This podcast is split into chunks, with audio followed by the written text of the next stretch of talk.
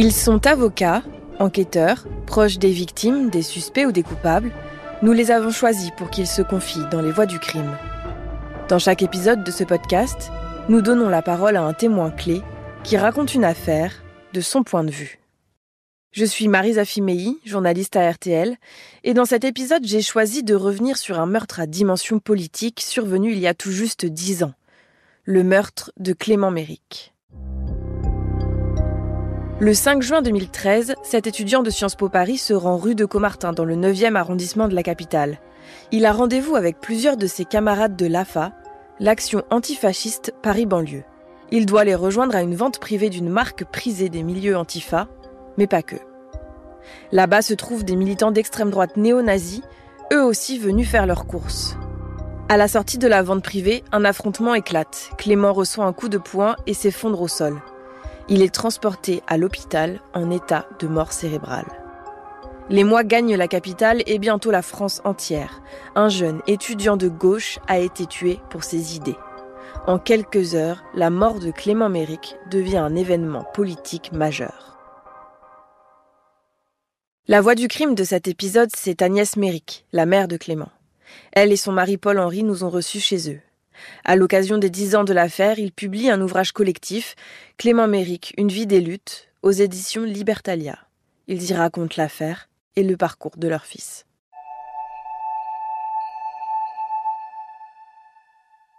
Bonjour Agnès Méric. Bonjour. Ce 5 juin 2013, le jour des faits, quelle information vous parvient en premier ? C'est un appel vers 23h30. Un appel du médecin du service de réanimation de la Pitié-Salpêtrière qui nous annonce qu'elle a dans ses services Clément. Elle nous parle assez longuement de sa situation d'un point de vue médical, mais je me souviens simplement de la conclusion. Je lui pose la question « Est-ce qu'il y a de l'espoir ?» et elle nous a répondu que non. Et voilà, la conversation s'est terminée là-dessus. Et on a reçu des appels d'amis de Clément qui nous ont expliqué ce qui s'était passé. On a pris le premier avion et on est arrivé à Paris dans la matinée du 6. On a été accueillis par des services du ministère de l'Intérieur qui nous ont emmenés jusqu'à l'hôpital où on a pu voir Clément qui était encore branché de partout. Bon, bien sûr, on nous a expliqué qu'on attendait notre visite pour débrancher. Et c'est ce qui s'est passé. Après notre passage, ils ont tout débranché et Clément est mort dans l'après-midi.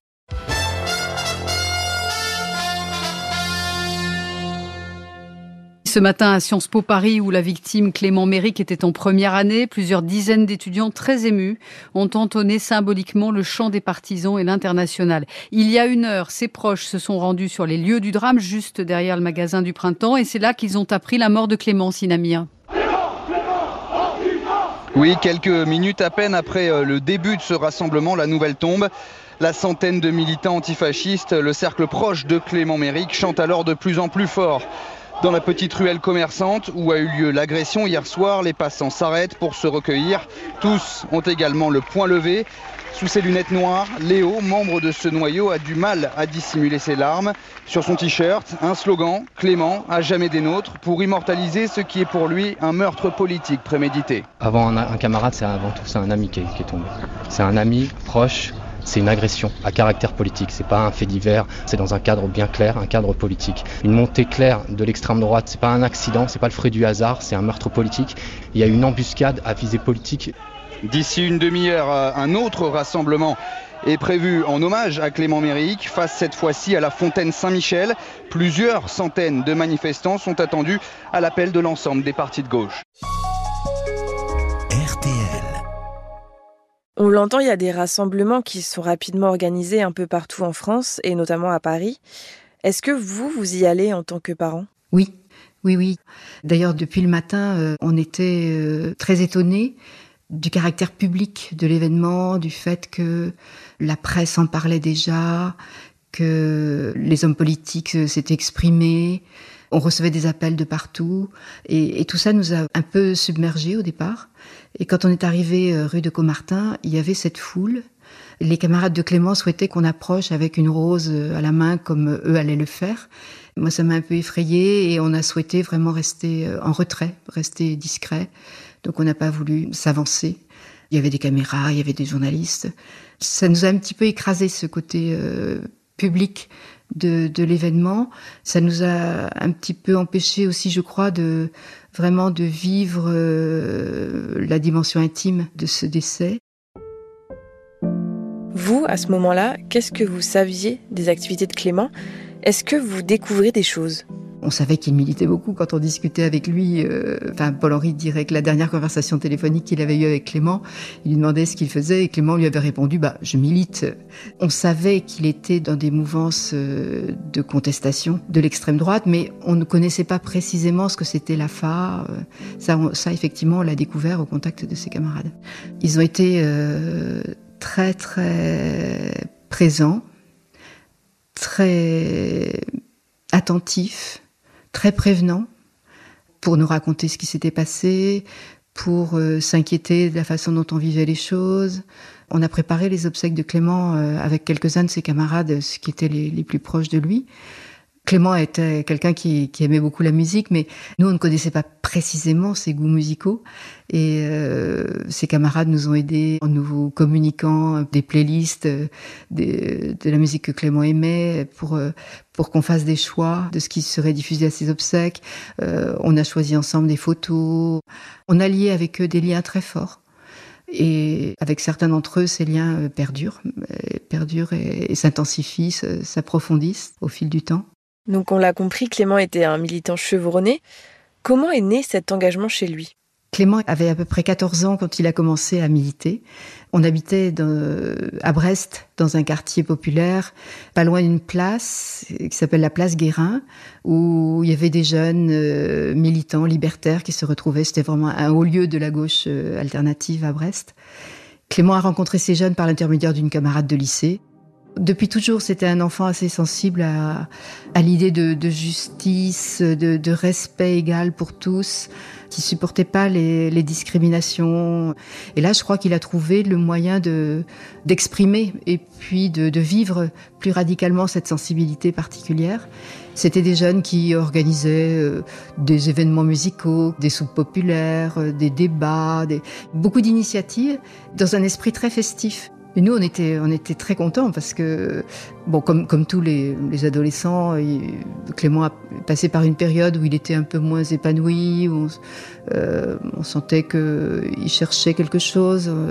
Et là, à partir du moment où il a découvert ces jeunes militants et ce milieu, on a senti que vraiment, il s'épanouissait. Donc, on était vraiment très heureux de voir qu'il se donnait des moyens pour aller dans le sens de son idéal, qu'il le faisait avec générosité, avec beaucoup d'investissement. Après le lycée, Clément est admis à Sciences Po, il part pour Paris, et c'est là qu'il décide de s'engager à l'AFA, l'Action Antifasciste. Dès le 5 juin, et les faits qui se sont déroulés à la sortie d'une vente privée, il y a beaucoup de médias qui s'intéressent à l'affaire et au profil de Clément et de ses agresseurs. On apprend notamment que 7 personnes ont été arrêtées. Parmi elles, il y a Esteban Morillo, qui est celui qui a porté le coup mortel à Clément.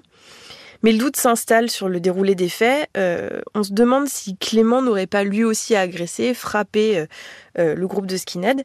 Est-ce que vous croyez à cette possibilité ? Un des skinheads portait un t-shirt qui affichait la formule « Par le sang et pour l'honneur ». On imagine très très bien Clément réagir de façon véhémente face à ça. Mais en revanche, agresser physiquement quelqu'un, on l'imaginait vraiment pas du tout. Il avait été malade, il sortait d'une leucémie, il se savait fragile, il faisait attention. Je pense qu'effectivement, il avait à cœur de lutter contre l'extrême droite, mais c'était par la discussion, par l'affichage, par la manifestation, mais certainement pas de cette façon-là. Ça nous a beaucoup surpris quand ces informations, ces allégations sont sorties. On venait de célébrer les obsèques de Clément à Brest, après les avoir d'abord célébrés à Paris. On venait de disperser ses cendres et le lendemain, on rentrait vers chez nous et on a entendu à la radio ce scoop sur RTL qui annonçait que la police avait mis la main sur une vidéo qui finalement démontrait que les choses ne s'étaient sans doute pas passées comme on l'avait dit jusqu'alors. RTL a commencé à parler d'un contexte de bagarre générale et que dans le cadre de ce contexte de bagarre générale, Clément est arrivé par derrière alors que Morillo se battait contre deux autres des camarades et Morillo se serait retourné. Mais de fil en aiguille, les médias ont repris cette affirmation de RTL en oubliant le début de la phrase, c'est-à-dire le contexte de bagarre générale. Et de fil en aiguille, on en est arrivé à l'idée que c'est Clément qui avait pris l'initiative de l'agression. Jusqu'au soir où on a même vu sur France 2 un reportage d'Hugo Clément avec une infographie dans laquelle on voyait Esteban Morillo tranquillement dans une rue tout seul, les mains sur les hanches, et puis arrivant de loin par derrière Clément qui avait l'intention manifeste de frapper Morillo. Morillo se retourne, frappe et Clément s'écroule. Donc là, on a été sidérés par cette infographie qui était quelque chose d'absolument ahurissant par rapport à ce qu'on nous, on avait entendu dire de la façon dont les choses s'étaient passées par les camarades de Clément.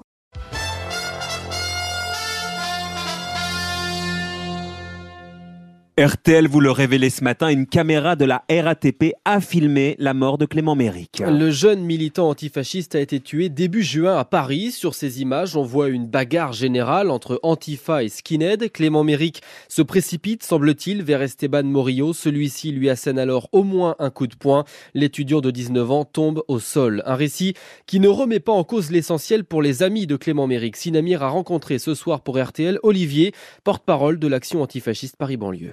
On peut dire une chose, Clément Méric est mort, ça on peut le dire. Il a été tué par Esteban Morillo, ça on peut le dire. Il a été tué parce que des coups lui ont été portés, ça on peut le dire. Le reste, on peut dire aussi, et c'est ce que nous on assume en tant que militants antifascistes, c'est que oui, il y a eu provocation de la part de l'extrême droite, parce que ces gens-là, les militants de Troisième Voie, se pavanent dans les rues avec, de façon ostentatoire, des symboles, des slogans qui sont une insulte à la dignité humaine. Voilà où est la provocation. Après, certains regardent leurs chaussures quand ils passent. Pourquoi ? Parce que ces gens-là, ils font sang ou ils sont costauds, ils font peur, et ou parce que simplement les gens sont lâches. Bon, eh bien, nous, ce qu'on aimerait bien, c'est que le courage civique dont Clément a fait preuve, eh bien, il sera partagé par plus de citoyens dans ce pays. Le porte-parole de l'Action antifasciste de Paris-Banlieue au micro RTL de Sinamir. RTL. Est-ce que vous avez une idée aujourd'hui de comment cette information elle a pu être déformée ? On imagine qu'il doit y avoir une origine policière, parce que à ce moment-là, il n'y avait pratiquement que la police, les enquêteurs qui avaient eu accès à la vidéo et à l'interprétation des images. Et il s'est passé quelque chose d'assez surprenant, c'est que les juges d'instruction ont dessaisi le service de police judiciaire qui était chargé de l'enquête pour confier l'enquête à la brigade criminelle, juste après ces divulgations par RTL. Donc on s'est dit que vraisemblablement, les juges d'instruction, elles aussi, devaient penser qu'il y avait eu des fuites. Alors, dans quel objectif ? On imagine assez bien que dans la police, il peut y avoir des personnes qui avaient intérêt, évidemment, à manipuler l'information.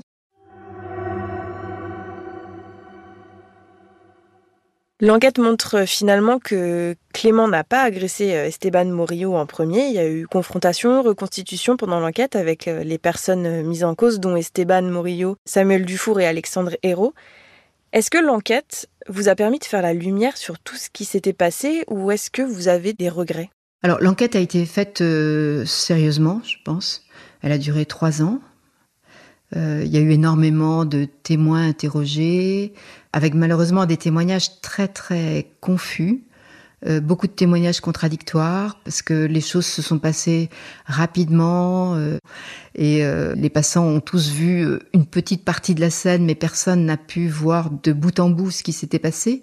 Après, évidemment, la question principale, c'était de savoir quelles étaient les intentions des skinheads néo-nazis, est-ce qu'ils avaient l'intention d'aller à l'agression ? Et à ce sujet-là, il y avait un élément déterminant, c'était de savoir s'il y avait ou non des points américains. qui révélait évidemment une intention.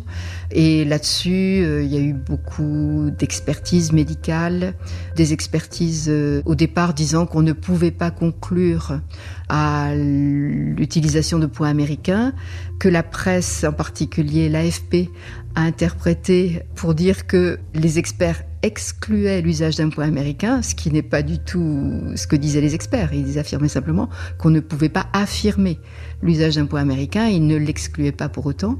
Ce qui a quand même été déterminant, c'est certains témoignages de passants qui ont dit avoir vu des points américains et des passants qui n'avaient absolument aucun intérêt à raconter des bobards dans cette histoire.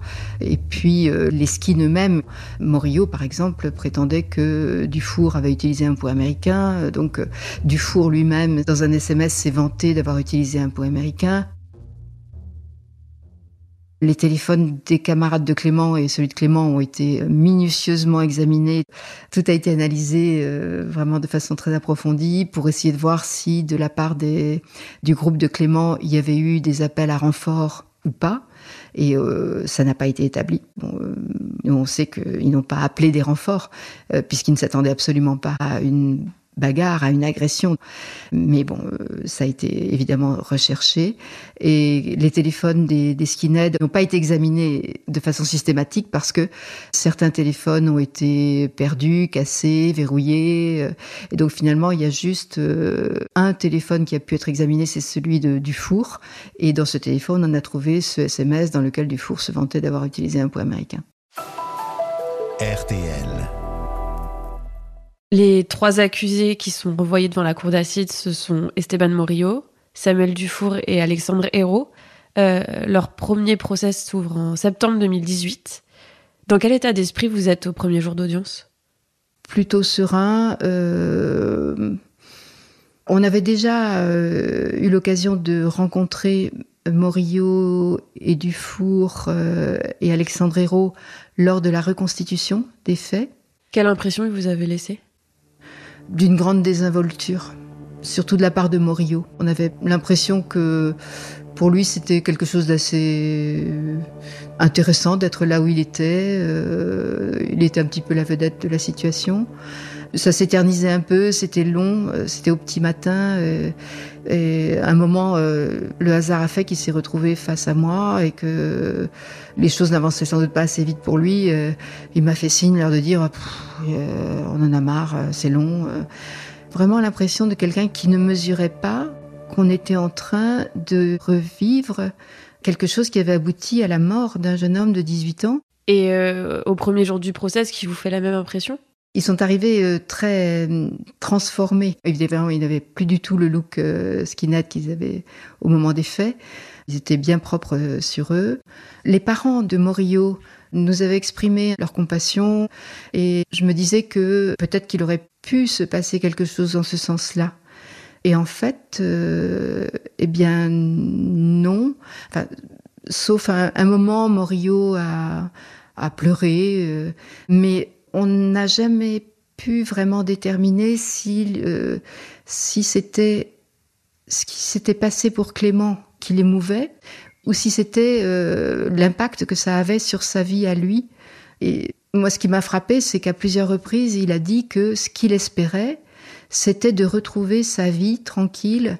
Il avait le projet de créer un refuge pour des animaux et donc il parlait de ce projet et il a dit à plusieurs reprises, voilà, moi je veux pouvoir vivre ma vie comme s'il était possible pour lui d'envisager une vie paisible sans avoir vraiment assumé ce qui s'était passé, ce pourquoi il était là devant une cour d'assises et ce qu'il avait provoqué.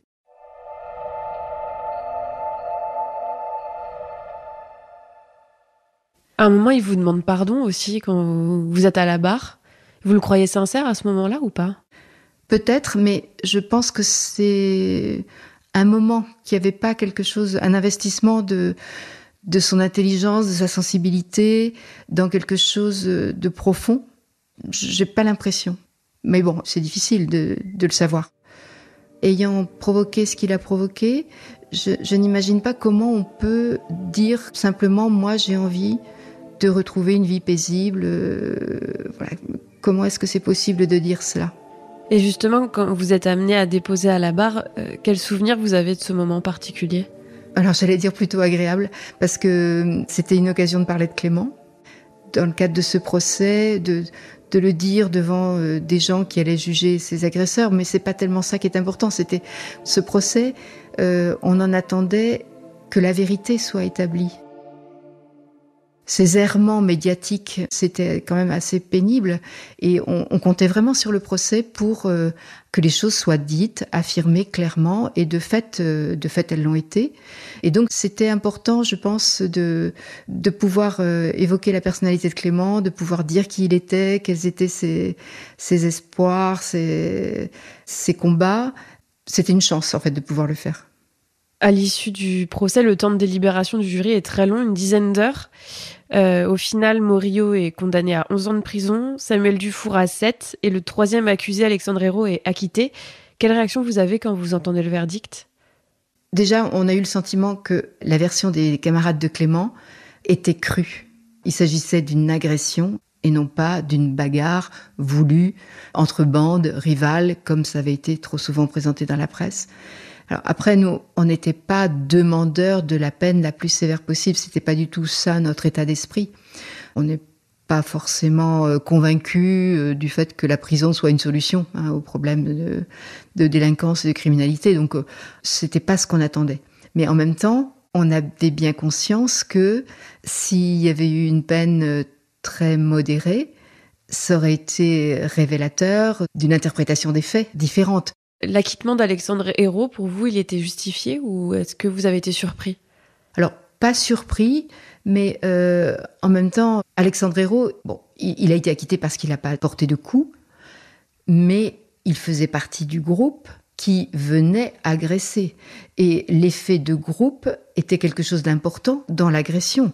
Donc, malgré tout, Alexandre Hérault, par sa présence et par son implication active, même s'il n'a pas porté de coups, il a quand même joué un rôle dans la mort de Clément et dans l'agression de ses camarades.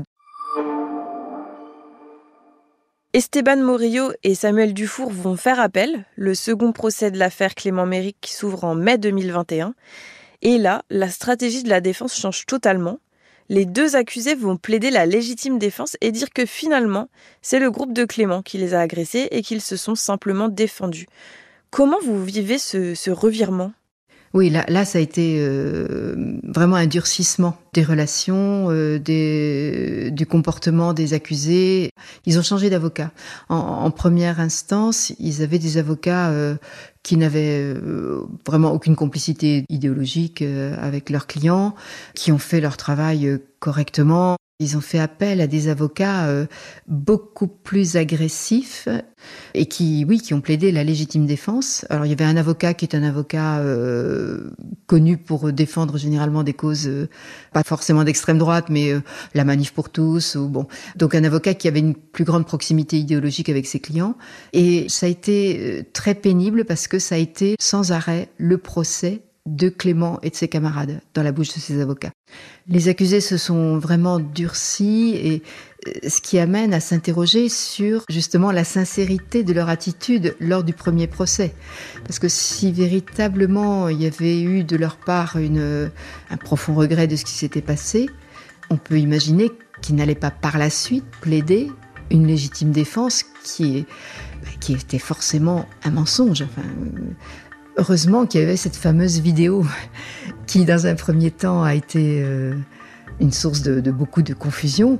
Et grâce à cette vidéo, on a pu établir que, véritablement, ce sont les skinheads qui sont allés à la rencontre du groupe d'Antifa qui ne bougeait pas, qui était tranquillement dans son coin. Et donc, là, véritablement, cette vidéo, je dirais presque qu'elle a été miraculeusement utile, contrairement à ce que dans un premier temps, on a voulu lui faire dire. Cette défense basée sur la légitime défense, elle ne fonctionne pas finalement, puisque Esteban Morillo et Samuel Dufour sont condamnés respectivement à 8 et 5 ans de prison. C'est le verdict définitif. Finalement, lors de ces deux procès, est-ce que vous avez appris davantage de choses sur les faits ou sur la personnalité des accusés, ou vous en ressortez sans rien de plus ? Sur la personnalité et le comportement des accusés, oui, bien sûr. Hormis l'épisode de la reconstitution où on les avait déjà un petit peu vus, on ne les connaissait pas. Là, on a découvert un peu qui ils étaient, quel était leur comportement, et puis on était assez affligés de voir quelle était l'inanité de la réflexion politique, de la pensée politique qui avait animé ces gens et conduit à la mort de Clément. C'était un contraste absolument affligeant pour nous.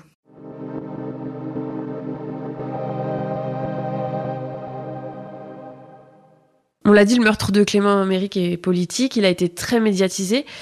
Avec le recul, ça fait 10 ans maintenant que Clément est décédé, comment vous avez vécu cet événement à la fois intime et public ? Bon, nous, on a accompagné cette publicité sans essayer d'y résister, alors que d'autres membres de la famille l'ont vécu vraiment comme quelque chose de très agressif, qui les perturbait dans l'élaboration d'un deuil de Clément.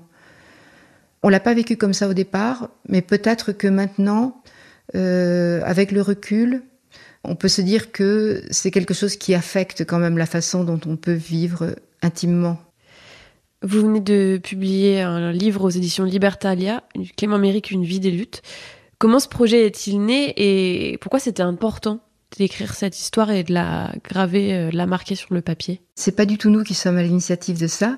Ce sont des camarades de Clément qui avaient le sentiment que dans les jeunes générations de militants antifascistes, il y avait un certain oubli de ce qui s'était passé, une perte de mémoire, et que c'était important à un moment donné de fixer les choses.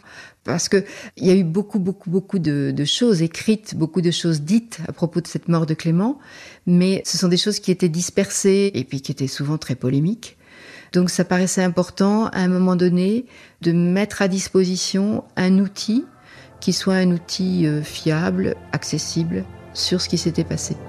C'est un travail collectif des camarades de Clément, de nous-mêmes, alors des camarades de Brest, des camarades de Paris. Et quels souvenirs vous aimeriez qu'on garde de Clément aujourd'hui ?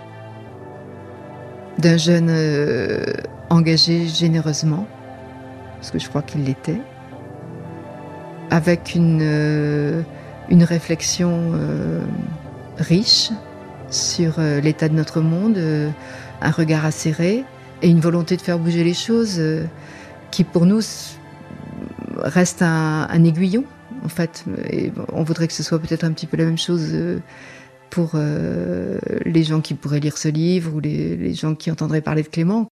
Bon, la rencontre avec les camarades de Clément, les échanges, l'envie de comprendre ce qui animait Clément aussi, bon, tout ça, ça m'a amené, moi, en tout cas, je ne parle pas pour Paul-Henri, mais pour moi, oui, à approfondir des questions et à avoir envie pas de poursuivre ce que faisait Clément, parce que on n'est pas sur les mêmes terrains, on n'a pas le même âge, mais il y a des choses. Bon, moi, par exemple, là, je m'investis dans l'accueil des migrants.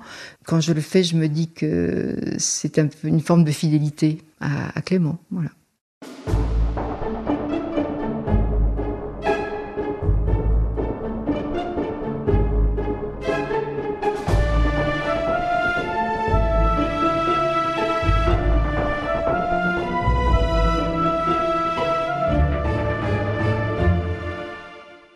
Vous venez d'écouter le premier épisode des Voix du crime consacré au meurtre de Clément Méric. En attendant la suite, vous pouvez retrouver cet épisode et les précédents sur l'application RTL, rtl.fr et toutes nos plateformes partenaires. N'hésitez pas à nous laisser une note et un commentaire.